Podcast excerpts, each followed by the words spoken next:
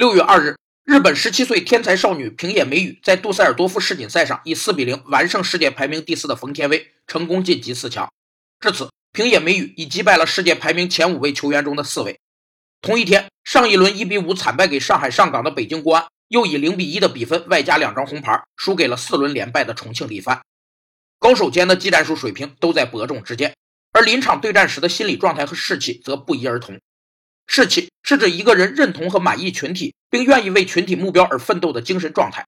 它代表了一种个人成败与群体兴衰休戚相关的心理，是群体的工作精神和成员对组织的态度表现。在组织管理中，成员对目标的认可度、工作满足感、报酬与奖励制度、领导者的领导力、沟通环境等都会影响员工士气。士气高昂的团队，其凝聚力必然强。高昂的士气可激发员工的生产热情，可更好地完成组织任务。谁能拯救全无斗志的北京国安？咱们拭目以待。